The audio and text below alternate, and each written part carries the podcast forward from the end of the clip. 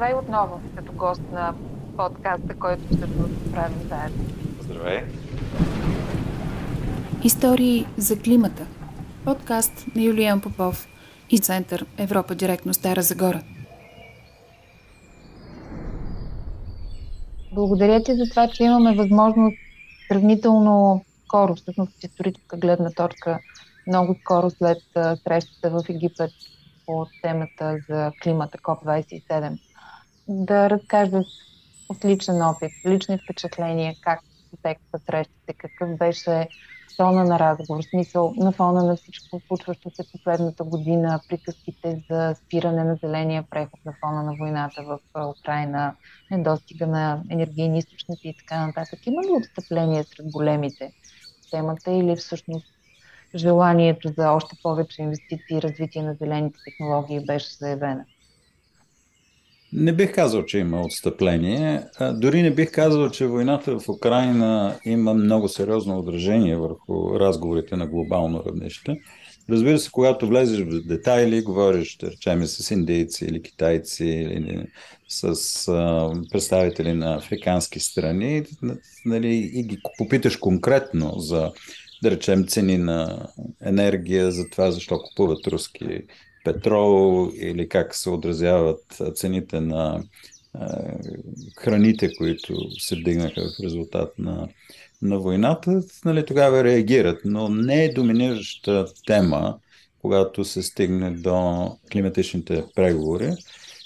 Важно е да се, така, да, да, да се знае, че тези срещи, годишни срещи, общо зато имат така две части. Едната е високо видима и се нарича високия сегмент. Там първите два-три дни, когато идват всички министър-председатели, президенти и така нататък. И заедно с тях, разбира се, пристигат журналисти от техните страни и всички говорят какво е казал Макрон, какво е казал Риши Суна, какво е казал този. На практика те казват винаги едно и също, с леки нюанси вътре, но това се разпространява по новините. И когато си тръгнат тези важните фигури, на практика започва реалната работа, която е много-много сериозна и много напрегната. Това е, са преговорите между различните страни за поредното споразумение. И тези преговори са много тежки, много интересни и много високо професионални. Но това малко се забелязва. Обикновено на края на срещата излизат анализи, в които се казва какво се постигна тази година и какво не се постигна. И общо заето бих казал, че а, войната в Украина, да, видима тема е на глобално равнище, а, но не се отразява, според мен, нито положително, нито отрицателно на, самите, на самия преговорен а, процес. Тоест, категорично можем да кажем, че няма отстъпление от това, което се е набелязано като цели за ограничаване на температурата, повишаването, развитието на зелени технологии в различните сектори, транспорт, енергетика и така нататък. Не, няма, няма отстъпление. Напротив, всяка година има напредък. И когато някой каже тази годишната среща беше провал, това означава, че напредъкът не е достатъчно голям. Когато се каже, както беше Парижкото споразумение през 2015 година, това е голямо постижение – това не означава, че тази година беше успех, пък миналата беше неуспех, означава, че тази година напредъка е много, много сериозен, значителен. Ангажиментът на държавите е значителен. В Парижското споразумение в Париж 2015 година, това, което се случи за първи път, целта от 1 градус и половина ограничаване на, на глобалното затопляне беше формулирано като, като цел, реално влезе в документите като цел. И то влезе с една особена дефиниция, такава, която казва, че ние се стремим, ангажираме се да в, с стремежа си да ограничим температурата под 2 градуса и колкото се може по, по-близо до 1 градус и половина. Така че влизането на 1 градус и половина в документите беше голямото постижение. Разбира се, другото голямо, голямо постижение беше самото Парижко споразумение, начинът по който е направено различните ангажименти за периодично затягане на, на целите и така нататък. Но в следващите години напредъка естествено беше малко по-слаб. В Глазго имаше значителен напредък, но не толкова колкото някои активисти искаха. В Египет успяха преговарящите да запазят ангажимента за, за един градус и половина, защото има държави, които искаха да разклатят малко тази, този ангажимент, но се наложи целта е един градус и половина да остане. И това, което се смята за постижение от тази годишната среща, беше ясният ангажимент, свързан с така наречените щети и загуби, които по-бедните страни са понесли в резултат на климатичните промени, което пък отваря възможност за тяхното финансиране. Тоест, ако трябва да обобщим от това, което разкри, кое се приема като провал и кое като а, абсолютен успех, Египет къде стои? От страната на провала или от страната на успех? Еми, на, според мен стои на умерения успех. Тоест няма отстъпление по всички а, точки. По, никоя точка няма отстъпление и някои точки а, има напредък. Да речем, loss and damage. Не, uh-huh, за развиващите се страни.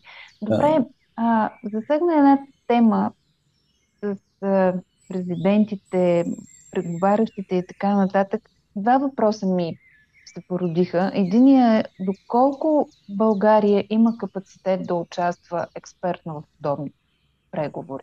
В смисъл наистина хора, достатъчно добре подготвени по темата, а, за да могат да защитават интересите и на страната, и на хората, и на бизнеса в нея.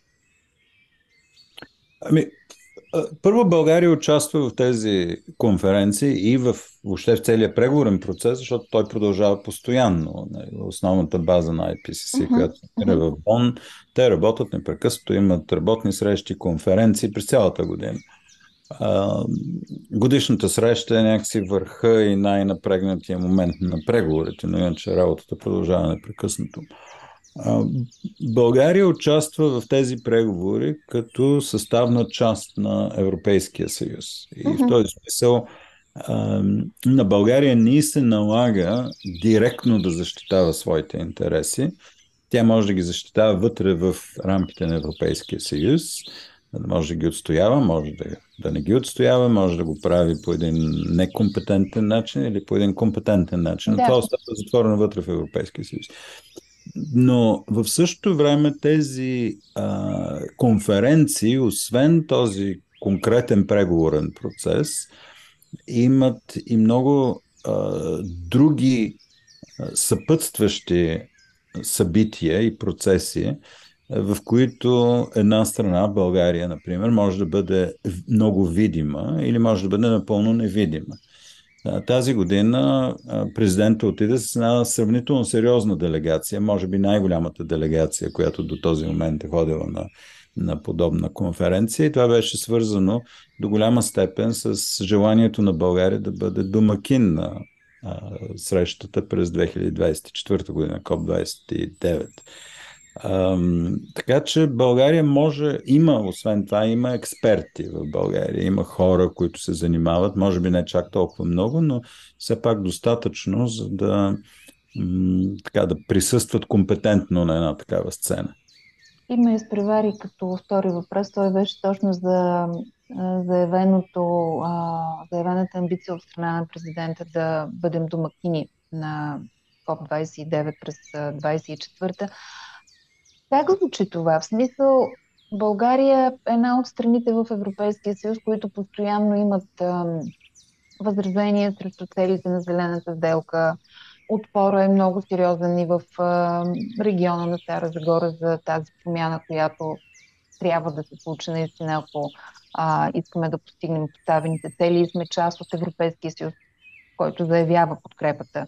И в същото време да домакинстваме срещата на върха на климатичните дискусии, в които е сперен целият свят буквално. Какви са решенията, има ли напредък, няма ли напредък, защото това за следващата година, две, три определя и посоките на развитие на економика и на бизнес и на всичко останало. Как да го възприемаме? Искаме да бъдем домакини, а в същото време не сме много амбициозни в това отношение. Да, има разминаване, но интересен е факта, че Полша е организирала четири такива конференции. Мисля, че страната с най-много е, домакинства. На... Цели четири. Да, което май никоя друга страна не е организирала толкова. А пък в същото време Полша е, освен че е зависима от въглища, тя традиционно се противопоставя, е така автоматично се противопоставя на всякакви европейски политики, свързани с климата. Разбира се, в скоби да кажа, че така както се противопоставя дипломатически, реално Полша извършва страшно много неща, в, свързани с енергийния преход. Mm-hmm. Така че факта, че България не е сред първенците в климатичната, климатичните политики, не, не би бил пречка за едно такова домакинство. Би било по-добре, ако България е по-отворена и по-развита в това отношение, но, но не мисля, че ще бъде пречка. От друга страна, такава среща ще бъде изключителна възможност за България да развие капацитета си, да се ангажира международно. Това е едно от най-големите политически събития в света. Събират се 100-120 ръководители на държави, президенти, министър-председатели, голямо събиране, сборище на бизнеса, представляват тези срещи също, на финансовия сектор, на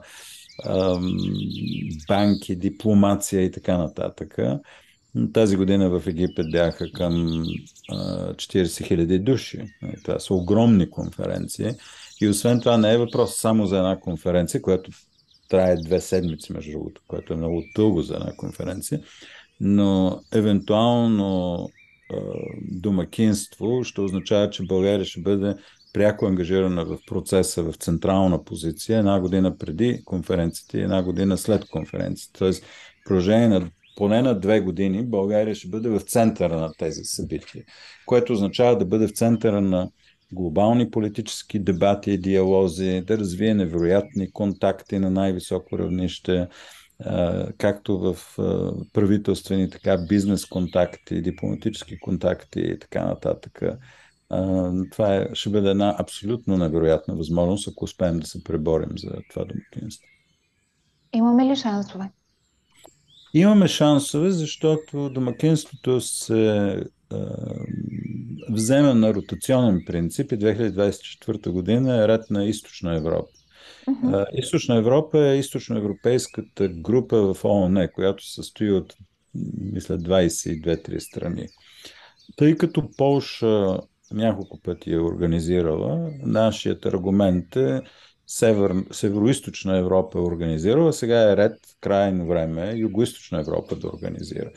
Има подкрепа от различни държави, но е, в същото време и тук е, войната в Украина започва да играе известна роля. Uh-huh. Русия и Белорус, Белорусия могат да създадат известни проблеми по съвсем различна причина, защото има битка вътре в източноевропейската група за разни позиции, свързани с ключови позиции в групата и така нататък, което може евентуално да доведе до някакво блокиране от страна на Русия или на Беларус. Но решението трябва да се вземе до юни. До тогава българските, българската дипломация, Министерство на околната среда, президентство и така нататък би трябвало да работят заедно, за да могат да, да се преборят и да, да осигурят това домакинство. Тоест да осигурят подкрепата в рамките на групата, за която. Да, трябва да се осигури подкрепата в рамките на групата. Сега има един такъв проблем, че Чехия също заяви интерес, доста късно, преди една-две една, седмици, ако се не лъжа интерес след България заявиха интерес също Армения, ако се не лъжа, Беларус също. А, като естествено, че никой няма да даде на Беларус. Е, точно това щях да попитам, нали, в смисъл, да. още да, като да, но, говори за това. Да, точно но това създава проблем вътре в групата, защото м- Русия и, Бъл... и Беларус те не са формално изолирани и може да се развие някаква такава дипломатическо противопоставяне, в което някой да каже ние го искаме, другите каже нямат, нямате шанс, те пък да се противопоставят от своя страна на някаква обща кандидатура и, и в крайна сметка цялата група да се откаже, да не може да излъчи а, да. с а, кандидат и тогава конференцията ще отиде при някой в западноевропейската група, например. Тя няма да се но така че може, има вероятност да станем жертва на някаква такава вътрешно групова разправия, но в същото време имаме и шансове.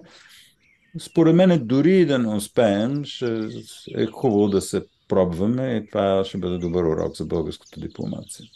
А очакваш ли, че може да има някаква съпротива вътре в а, самата страна, в самата България, която нали, една голяма част от хората не разбират всичко това, нямат информацията за всичко това, за което ти говориш.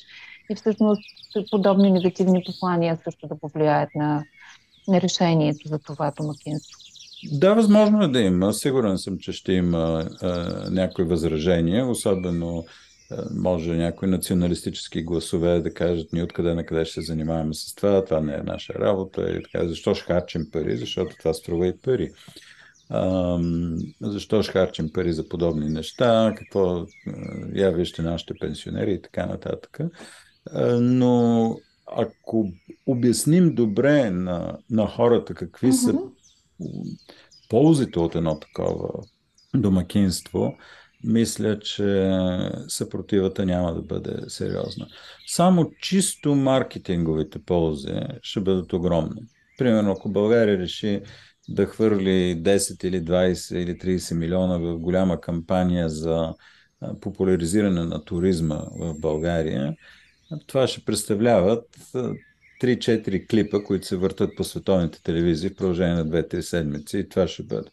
Докато тук в продължение на, на месеци ще се говори за България непрекъснато, ще се да. показват възможности на България и така нататък. Тоест, дори само от тази гледна точка, чисто маркетингово е един голям модел. Но освен това има много-много други ползи, свързани с е, експертна е, развитие на експертната компетентност, с включване в глобални дипломатически преговорни процеси. Бизнеса ще има невероятна полза от, от една такава среща. Така че, ако го обясним добре, мисля, че българите са разумни хора, ще, ще го приемат с много добре. Тоест, предстои недостатъчно сериозна работа на всички равнища и на всички нива, за да можем да, да, да. осигурим тази подкрепа.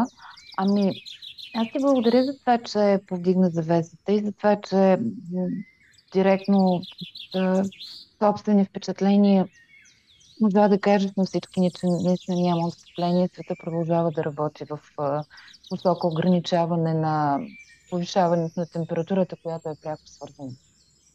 Не, отстъпление няма. Има, особено ако се погледне страни като Китай, Индия, те, те повишават много-много рязко своите амбиции, инсталиране на, на възобновяема енергия, но също сериозно навлизане в технологиите.